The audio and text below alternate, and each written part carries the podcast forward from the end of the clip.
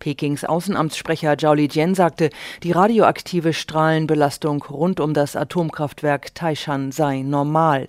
Das AKW erfülle alle Vorschriften, es gebe keine Unregelmäßigkeiten. Das AKW liegt in einer dicht besiedelten Region in Südchina, rund 130 Kilometer von Hongkong entfernt. Der französische Co-Betreiber des Kernkraftwerks hatte gestern erklärt, man untersuche ein Leistungsproblem.